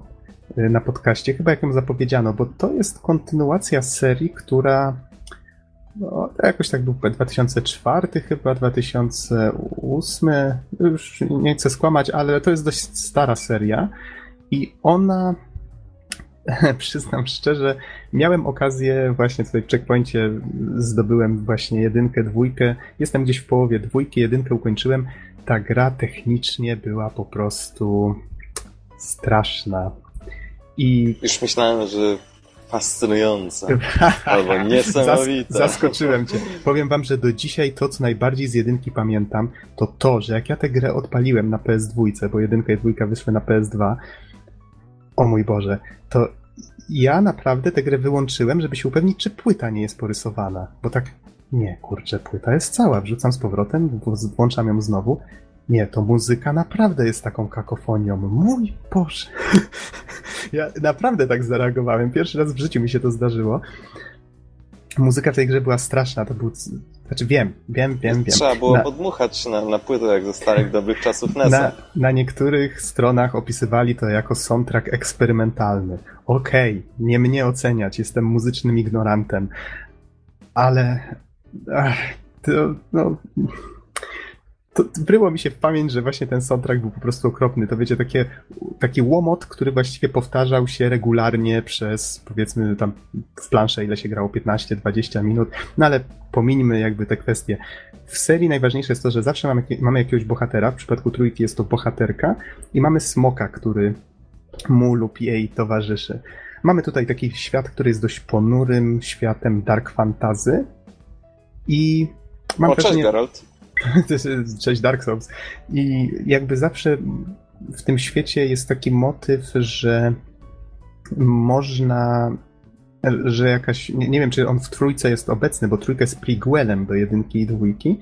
W każdym razie zawsze jest tutaj taki motyw, że e, postać może wejść w tak zwany pakt z jakąś istotą i wtedy ich dusze się niejako łączą tylko że wtedy, jeżeli jedna z nich zginie, to druga też zginie. Daje im to co prawda jakąś większą moc. E, I jeszcze człowiek za taki pakt musi czymś zapłacić. I na przykład w jedynce główny bohater stracił głos ze względu na to. O, e, ta, to już tam... mamy w sumie cztery motywy, z których skorzystał tranzystor, oczywiście. O, choroba. Dorzucę, że znam, znam anime, gdzie tak samo jest coś a la pakt i tam ludzie zyskiwali umiejętności za... Yy, czy chodzi ci o Darker Than Black? Tak, tak. Yy, właśnie skończyłem drugą serię. No, no, no i tam tak samo podobny układ. Ale Darker Than Black na przykład yy, troszeczkę słyszę się u kogoś, jeżeli możecie tam coś skorygować. Yy, Darker Than Black, jeżeli dobrze kojarzę, powstał w 2008 górę. No dobra, nie oszukujmy się, że zawsze media się przeplatały i zawsze ludzie korzystali z pomysłów, które gdzieś kiedyś wymyślił, po Platona włącznie i jeszcze dalej. Nie no, oczywiście, Więc... po prostu była taka uwaga a propos tranzystora, który po no prostu no tak. tak, tak się jakoś Rozumiem. złożyło, że, że cały czas, o, gdzieś to widziałem już. To to fakt, fakt. Y, w każdym razie, żeby się to za bardzo w szczegóły nie zagłębiać, no bo to w końcu tylko pierwsze wrażenia, chciałem tylko wyjaśnić jakby background tego wszystkiego. Ja się zdziwiłem, że oni postanowili tę serię kontynuować. Square Enix właśnie, podobnie jak poprzednie części, wydało trójkę. No ja byłem po prostu tej gry ciekaw. Jeszcze niektórzy mogą kojarzyć tę serię z gry Nier, która wyszła też chyba na PS3. Na, na Xboxie chyba też była. Akurat trójka Drakengard jest ekskluzywem na PS3 i w Europie można ją dostać tylko na PSN-ie, czyli tylko cyfrowo. Zdziwiło mnie natomiast, natomiast to, że gra kosztuje 199 zł. Spodziewałem się, szczerze mówiąc, dużo niższej ceny, zwłaszcza, że nie ma pudełka. E, całe szczęście okazało się, że otrzymaliśmy na Inner Worldzie od Senegi kod na grę do recenzji, za co bardzo dziękuję. Więc miałem tutaj okazję w nią zagrać. E, póki co tak ze 3 godziny, myślę, e, z nią spędziłem i cóż, przeżyłem drobne déjà vu. Mianowicie dawno nie grałem w grę, która technicznie byłaby tak zacofana. Poczułem się troszeczkę jakbym grał w grę na PS2, tylko w wyższej rozdzielczości. Nie no wiesz, trzeba tradycji, wiesz, musi się stać zadość tradycji właśnie. Nie zdziwiłbym się, gdyby twórcy tak myśleli. Naprawdę, w przypadku tej serii to jestem w stanie uwierzyć we wszystko. E, w każdym razie Wiesz, Techni- technicznie jest słabo, ale, ale mogę tylko dodać... Na, mhm. na, moment tylko. No, wygląda bardzo. jak slasher. To że... jest slasher, tak. Mhm. I, I, no właśnie, wygląda jak slasher i przypo... w sumie mhm. przypomina mi DMC, DMC, ale, ale z twoich zapowiedzi, że technicznie jest źle, wnioskuję, że chyba nie jest to poziom DMC, DMC. Oj, nie, nie, nie. Przede wszystkim, wiesz, jeżeli chodzi o technikalia, to najbardziej mam tu na myśli grafikę. Postacie, okej, okay, wyglądają całkiem ładnie, strawnie i to wszystko jest tak stylizowane na anime. W porządku. Ale otoczenie jest strasznie mało szczegółowe. Nie, właściwie nie ma tam zero szczegółów, czy to w geometrii, czy w teksturach i to wszystko wygląda po prostu biednie. Jeżeli ktoś patrzy na grafikę przede wszystkim w grach, to myślę, że odbije się od niej natychmiast. Z kolei slasher, no właśnie, to mnie zaskoczyło, że twórcy właściwie poszli po całości tak w taką retrospekcję z tego Drakengarda. Ta gra jest dużo szybsza, powiem nawet, że postacie poruszają się nienaturalnie szybko, może przyspieszyli po prostu, bo zauważyli, że było z tym słabo. E, ale ta szybkość sprawia, że to jest taki slasher, wiecie, usiądziesz sobie, rozegrasz jedną, dwie misje, bo narracja jest tu też tak jak z, kamie- z epoki kamienia łupanego jeszcze Czyli choć mamy tutaj historię opowiadaną i w postaci ze sobą rozmawiają, to to wszystko jest takie, takie bardzo oldschoolowe. Na zasadzie mamy podział na misje, pod koniec każdej misji, yy, czyli właściwie fabuła jest pokrojona na takie kawałeczki, prawda? Pod koniec misji mamy co żeśmy zdobyli, mamy ekran wyboru kolejnej misji, mamy jakieś zadania dodatkowe, które polegają po prostu na tym, że jesteśmy wrzucali na jakąś arenę z wrogami, wybijamy wrogów, podnosimy przedmioty, które mieliśmy podnieść i, i koniec misji dostajesz więcej złota albo więcej powiedzmy jakiegoś materiału do ulepszenia broni. Czyli właściwie ta gra kosztowała jeszcze raz? 199 zł. Bawcie się dobrze. I żeby tutaj zupełnie jakby y, jej nie zrównać y, z ziemią, bo to nie o to tutaj Za chodzi. Późno. Zdaję sobie z tego sprawę, że już wiele osób się odbiło. Y, to, co jest w tej serii najdziwniejsze, to to, jak twórcy podchodzą do właśnie do samej fabuły i do jakie tematy właściwie poruszają. Przyznam szczerze, że strasznie strasznie ciężko jest w dzisiejszych czasach znaleźć grę, która łamie jakieś takie tematy tabu Albo, no nie wiem, ten South Park mi ostatnio przychodzi na myśl. No, niby tam był durnowaty i klozetowy humor, ale, ale jednak tam no, no pojawiały się rzeczy. dwa poważniejsze tematy, które Wiesz, no nawet mi... mnie trochę zszokowały. Mhm. I... Zombie i naziści. Nie, nie chodzi nie mi o tylko, tematy... ale też, też na przykład temat aborcji, który jest to poruszany. No trochę jednak, ale, jednak niesmaczny. Ale South Park nigdy nie traktuje tych rzeczy na poważnie. Mhm. No mhm. i to jest właściwie jedyna, jedyna jakby rzecz, która go ratuje, no bo jeśli, jeśli sam siebie nie traktuje poważnie, no to to jest jednak y, dla niego deska ratunku, w sensie hej, nie mówimy serio, więc, więc nie wiem, jeśli macie takie poczucie humoru, to bawcie się dobrze, ale, no ale jednak mimo wszystko na mnie trochę to negatywnie zadziałało. Mhm. No to tutaj z kolei tak nie do końca wiemy, gra z jednej strony stara się opowiadać poważną historię, z drugiej strony też rzuca czasami takim troszeczkę klozetowym y, humorem, chociaż w zupełnie innym wykonaniu, no ale to. Y, chodzi mi bardziej o to, że twórcy nie boją się poruszać jakichś takich właśnie tematów, które w wielu grach albo zostały ocenzurowane. Zresztą jedynka Drakengarda w Europie została ocenzurowana. Tam w drużynie mieliśmy na przykład e, pedofila, kobietę, która Wow, była wow. ludożercą i zjadała małe dzieci i mieliśmy tam już, nie pamiętam dokładnie, ale aha, główny bohater kochał y, swoją siostrę na zabój. Więc po prostu wow. Jeśli platonicznie, no to.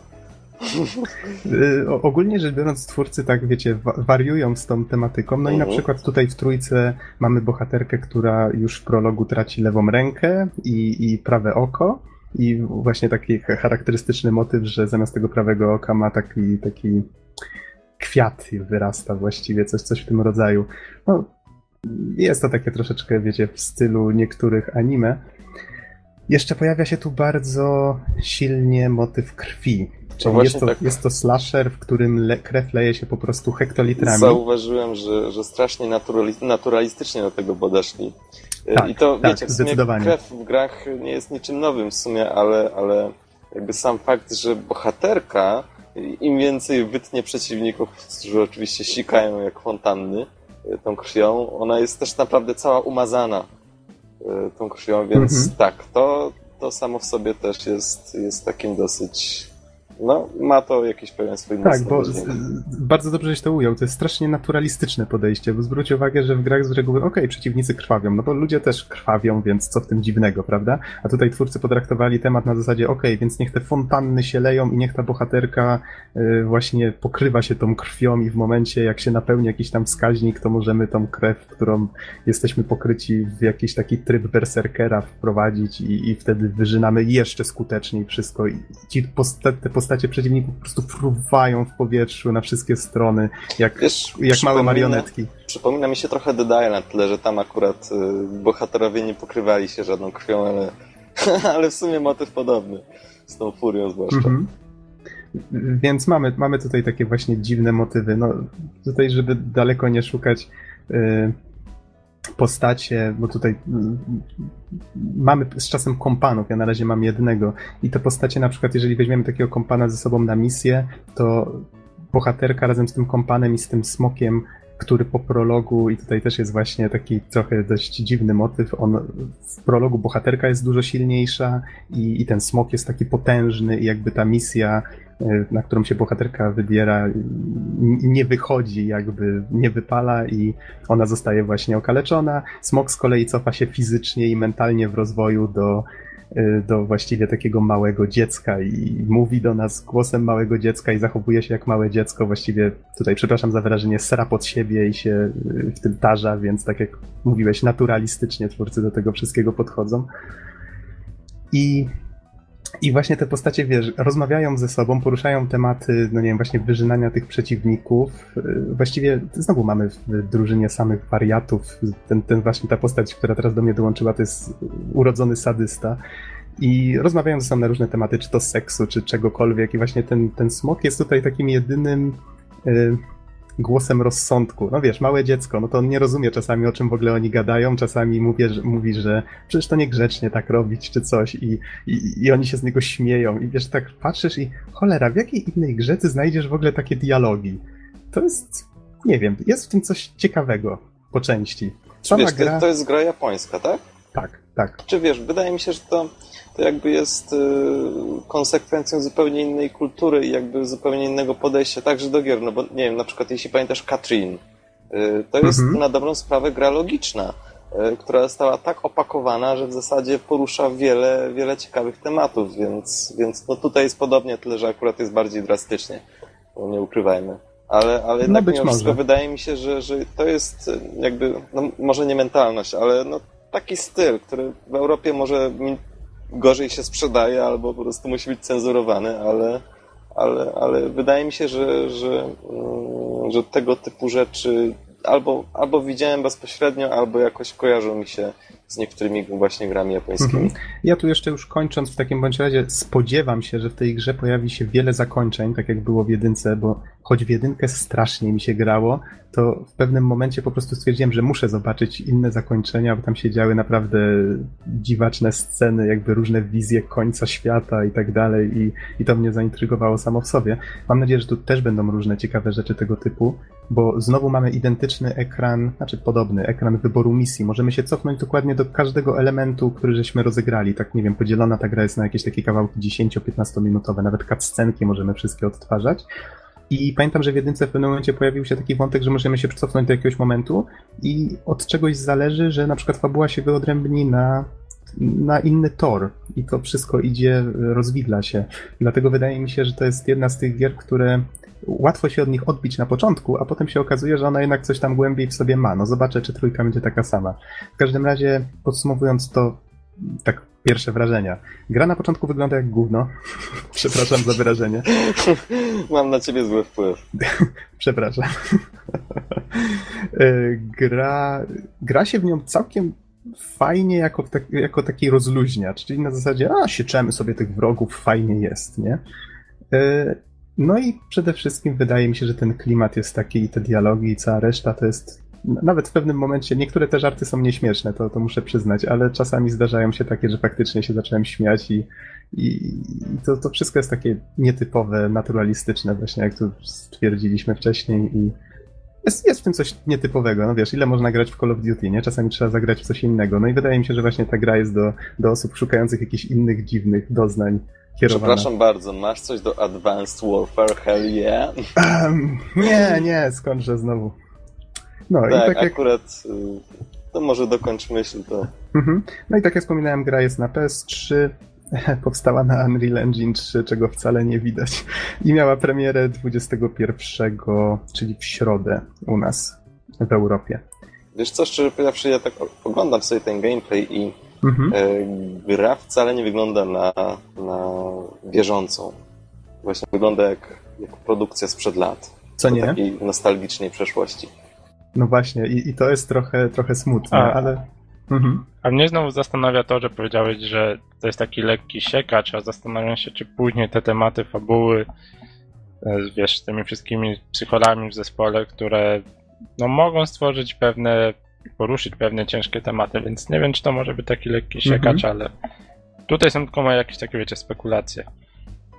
Bardzo możliwe, że twórcy będą próbowali coś z tym zrobić, bo e, w jakimś wywiadzie z, z, chyba z producentem albo z głównym designerem, już nie pamiętam, wychwyciłem taką kwestię, że oni się zastanawiali właśnie, po co grać właściwie w grach e, siecze tych wszystkich przeciwników, po co to robi, nie? Póki co nie widać, żeby się nad tym zastanawiali jakoś głębiej, no ale zobaczymy, jak ta historia się potoczy. Z chęcią tutaj na, na dwóch padach też zrecenzuję, pisemną recenzję i tak przygotuję na Inner Worldzie, więc będzie podwójnie o tej grze. Może nawet jakieś teksty przygotuję właśnie o tych starych edycjach, zobaczę. Do dwójki planuję wrócić i ją w końcu ukończyć. Niera też już właściwie zamówiłem, tak sobie już postawiłem taki, takie postanowienie, że, że nadrobię resztki tej serii, których jeszcze nie zdążyłem ukończyć, więc, więc myślę, że będzie jeszcze o niej mowa. No, mam nadzieję, że będzie ciekawie posłuchać trochę właśnie o czymś, o czymś mniej, mniej uczęszczanym niż takie znane serie. Może kogoś to zainteresuje. No dobrze, panowie, wydaje mi się, że jeżeli nie macie żadnych pytań, to chyba. O Boże, właśnie wychwyciłem taki dialog między główną bohaterką a, a Smokiem. Główna bohaterka bodajże powiedziała się o jakiejś innej postaci, że jest Slati, cytując. No a Smok oczywiście pyta, co to znaczy Slati? No, bohaterka, mając chyba na uwadze jego niedojrzałość, odpowiada mu, że no, jest, jest to po prostu coś brudnego. A jako, że sama jest ubabrana smokiem, ubabrana krwią, no to smok stwierdza, no to czyli w sumie jest taka sama jak ty. Oh, shut up already. Tak, powiem tak, to zdecydowanie nie jest gra dla dzieci nie tylko ze względu na tematykę poruszaną, ale też y, słownictwo. Tam shut up already to jest chyba najlżejsza odzywka, jaka tam się pojawia. To już, już nie mogę oglądać tego gameplayu. no okay. i tym pozytywnym akcentem będziemy kończyć. Dziękujemy za wysłuchanie i do następnego podcastu. Tak, trzymajcie się. Cześć. Na razie.